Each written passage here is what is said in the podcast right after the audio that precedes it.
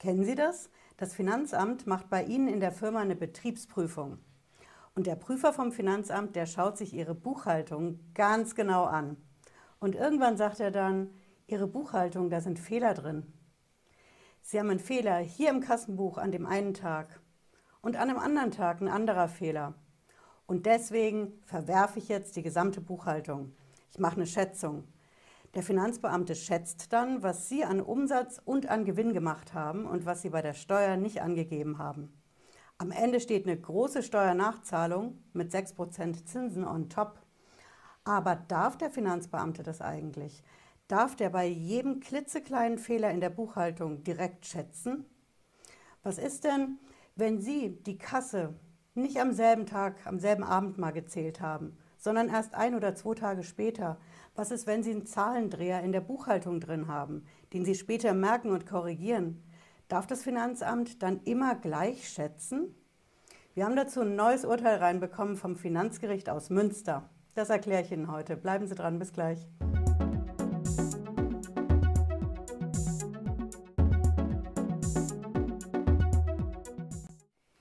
Bin Patricia Lederer, ich bin Rechtsanwältin in der Frankfurter Steuerrechtskanzlei Lederer Law. Ich freue mich, dass Sie dabei sind. Wenn Sie hier neu sind auf dem Kanal, bleiben Sie mit einem Abo unten dabei und vor allen Dingen drücken Sie die Glocke. Ich garantiere Ihnen, Sie sind in Sachen Steuer- und Finanzamt der Erste, der Bescheid weiß. Versprochen. Ja, wir schauen uns heute das neue Urteil vom Finanzgericht aus Münster an zum Thema Schätzung vom Finanzamt bei der Steuerprüfung. Das Urteil ist einigermaßen neu. Das ist vom ersten Senat beim FG Münster vom 9. März 2021. 9. März, ich weiß, ist schon wieder zwei Monate her. Es dauert immer ein bisschen, bis diese Urteile veröffentlicht werden. Und das hier ist nun mal zwei Monate in Anführungsstrichen alt, aber es ist das Neueste seiner Art. Okay, ja, worum geht's? Das sind, äh, ist ein Ehepaar, die betreiben einen griechischen Imbiss, verkaufen Gyros, als Hauptportion mit Beilagen, Pommes, Salat und die haben eine Betriebsprüfung reinbekommen. Der Prüfer ist dann hingegangen und hat, wie ich es eingangs, eingangs gesagt habe, sich die Buchhaltung ganz genau angeschaut und der hat Fehler festgestellt. Die Fehler sind einigermaßen brachial. Wir haben hier Fehler Nummer 1. Das ist das sogenannte Pfandgeld in Höhe von 11,94 Euro. Dieses Pfandgeld entsteht, wenn Sie Getränke kaufen. Auf die Flaschen zahlen Sie Pfand. Wenn Sie dann neue Getränke kaufen, zahlen Sie wieder Pfand, kriegen aber eben das Pfand für die leeren Flaschen zurück. Das ist das Pfandgeld. Und dieses Geld, was Sie zurückkriegen, wenn das bar läuft, dann muss das in den Kassenbericht rein. Das ist hier nicht passiert. Das ist Fehler Nummer eins. Den hat der Kläger gemerkt, aber eben nicht sofort, sondern ein paar Tage später. Ja. Jo, wir haben noch einen Fehler. Das ist die Automatenleerung. Da gab es einen Auszahlungsbetrag, als der Automat in dem Imbiss geleert worden ist. Und die Leerung, die war am 7. Juli 2012.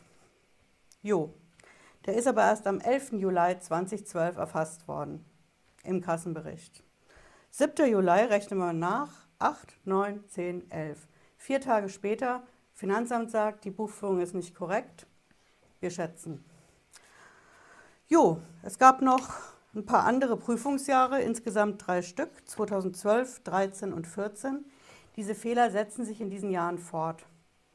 Und es geht bis auf eine 400-Euro-Ausnahme immer um Beträge in der Range bis das höchste, was wir haben, 20,95 Euro, die im Kassenbericht an dem Tag gefehlt haben und später wurde das bemerkt und nachgetragen.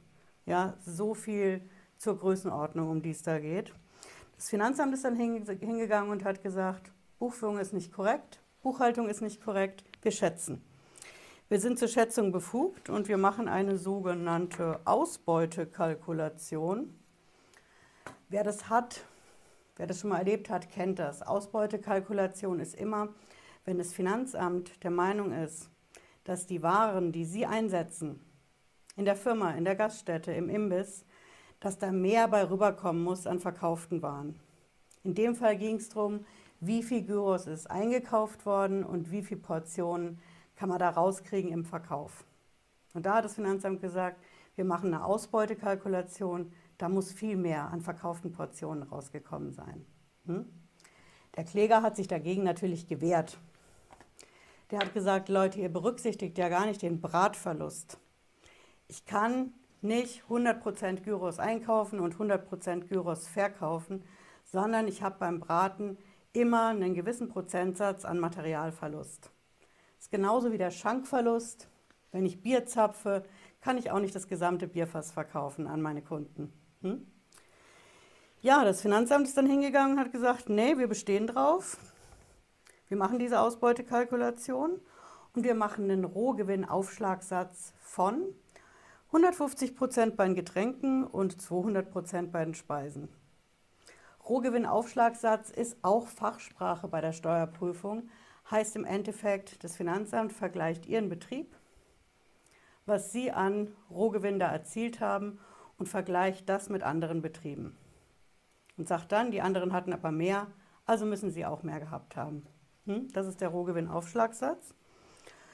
Jo, und auch wenn wir am Anfang nur über kleinere Beträge gesprochen haben, im Endeffekt, wenn das Finanzamt sagt, diese kleinen Beträge in den Kassenberichten sind falsch, dann machen wir eine Schätzung und da kommen wir dann zu einer Hinzuschätzung, das ist das Keyword in der Steuersprache, von im ersten Jahr 50.000, im nächsten Jahr 55.000 und im Jahr drauf 42.000 Euro. Also kleine Fehler in der Buchhaltung, große Schätzung am Ende. So schaut's aus.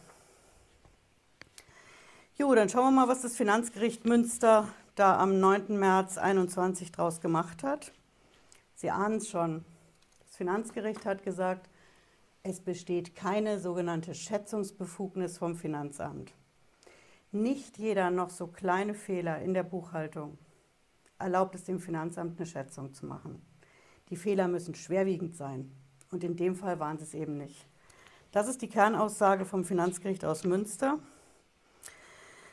Ja, Sie begründen es auch in der schönsten Steuersprache, dass Sie sagen, diese Fehler, die beschränken sich auf einzelne, vorübergehende und kurze Zeiträume, die kein solches sachliches Gewicht aufweisen, dass die Aufzeichnungen insgesamt als nicht mehr formell ordnungsgemäß zu betrachten sind. Also eben der kleine Fehler erlaubt dem Finanzamt eben nicht, die gesamte Buchhaltung ja, zu verwerfen. Jo, das Finanzgericht sagt dann auch noch was dazu, zu diesem Rohgewinnaufschlagssatz. Ich habe es Ihnen ja gesagt, ne? das ist immer dann, wenn das Finanzamt Ihren Betrieb mit einem anderen vergleicht und dann sagt, okay, wir machen da einen Prozentsatz on top. Das muss an Rohgewinn erzielt worden sein und das hast du nicht angegeben bei der Steuer. Und da sagt das Finanzgericht, ein Vergleich mit anderen Betrieben der scheidet aus. Und das ist, sage ich als Steueranwältin, auch absolut korrekt. Denn was sind denn die anderen Betriebe? Diese Rohgewinnaufschlagsätze, die stehen in der sogenannten Richtsatzsammlung. Das ist ein Ding, was das Bundesfinanzministerium einmal im Jahr veröffentlicht. Schauen Sie gerne mein Video dazu rein. Und da drin stehen diese Rohgewinnaufschlagsätze. Hm? Feinsäuberlich nach Branchen unterteilt. Wer kriegt wie viel Prozent aufgeschlagen? Was ist die Basis dafür? Wo kommen die Dinger denn her? Ganz einfach. Die kommen aus den Betriebsprüfungen vom Finanzamt bei anderen Betrieben.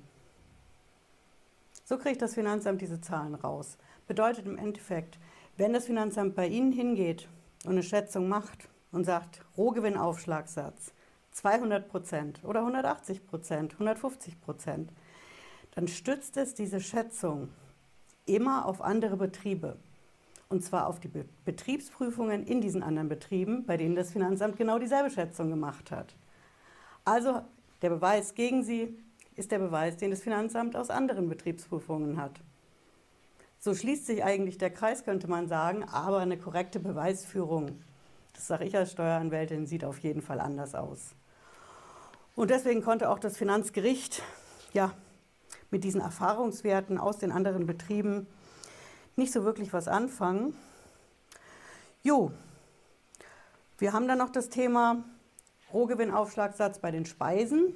Da sagt das Finanzgericht auch klipp und klar, man darf das nicht isoliert rauspicken. Ja, wenn das Finanzamt hingeht und eine Ausbeute kalkuliert, was die Ware im Verkauf bringen muss, dann kann ich nicht sagen, ich nehme die Beilagen isoliert. Ein griechischer Imbiss verkauft die Pommes ja meistens nicht separat und auch nicht den Beilagensalat, sondern immer zusammen mit der Gyrosplatte, mit dem Gyros-Teller. Diese Beilagen kann ich nicht genauso in der Ausbeute kalkulieren, wie eben das, die gesamte Mahlzeit, die ich verkaufe. Hm. Jo, das Fazit vom Finanzgericht ist auf jeden Fall, im Ergebnis erweist sich die Ausbeutekalkulation des Betriebsprüfers als derart fehlerhaft, dass sie bereits einer Hinzuschätzung bei bestehender Schätzungsbefugnis, also wenn die Buchhaltung nicht korrekt ist, nicht zugrunde gelegt werden kann. Erst recht kann mit ihr daher keine Schätzungsbefugnis begründet werden. Und das ist der Knackpunkt. Ich würde mir an Ihrer Stelle also Folgendes merken. Die zwei entscheidenden Punkte, wenn die Betriebsprüfung schätzen will, sind erstens mal, stimmt das denn, was Ihrer Buchhaltung vorgeworfen wird? Ist die Buchhaltung wirklich so voller schwerer Fehler, dass das Finanzamt sagen kann, die Buchhaltung taugt nicht, wir müssen schätzen? Oder sind das viele einzelne kleinere Fehler, die aber nicht, auch nicht zusammengenommen, ja, eine Schätzung äh, berechtigen beim Finanzamt? Das ist der erste Punkt. Und der zweite Punkt ist, selbst wenn das Finanzamt schätzt, dann muss es der Höhe nach auch stimmen. Und bei der Höhe wir haben hier die Ausbeutekalkulation. Da muss das Finanzamt verschiedene Dinge berücksichtigen. Schankverlust, Bratverlust. Es muss berücksichtigen, dass nicht alles einzeln verkauft wird, sondern das Hauptgericht mit den Beilagen ist ein Gesamtpaket. Die Schätzung der Höhe nach muss das Finanzamt sehr gut begründen können. Und deswegen habe ich hier auch eine meiner Lieblingsentscheidungen dabei. Das ist vom Bundesfinanzhof, unserem höchsten deutschen Steuergericht in Deutschland, eine Entscheidung, in der der Bundesfinanzhof gesagt hat, die Schätzung der Höhe nach, die muss das Finanzamt begründen und sie muss schlüssig sein. Das ist der erste Punkt. Sie muss wirtschaftlich überhaupt möglich sein. Ich muss sie also erwirtschaften können überhaupt mit meinem Betrieb. Und sie muss vernünftig sein. In der Steuersprache nennen wir das das Verbot der Übermaßschätzungen. Wenn also die Schätzung anhand von Richtwerten, von Vergleichswerten von anderen Schätzungen einfach zu hoch ist, als dass die jemals vernünftigerweise erwirtschaftet werden könnte. Das ist es. Ja, ich hoffe, es hat Sie schlauer gemacht heute. Wenn Sie wollen, hören Sie nochmal in den Podcast rein zur Sendung. Und wir sehen uns spätestens Freitag 18.30 Uhr wieder, wenn Sie mögen. Bis dahin, bleiben Sie gesund. Ciao.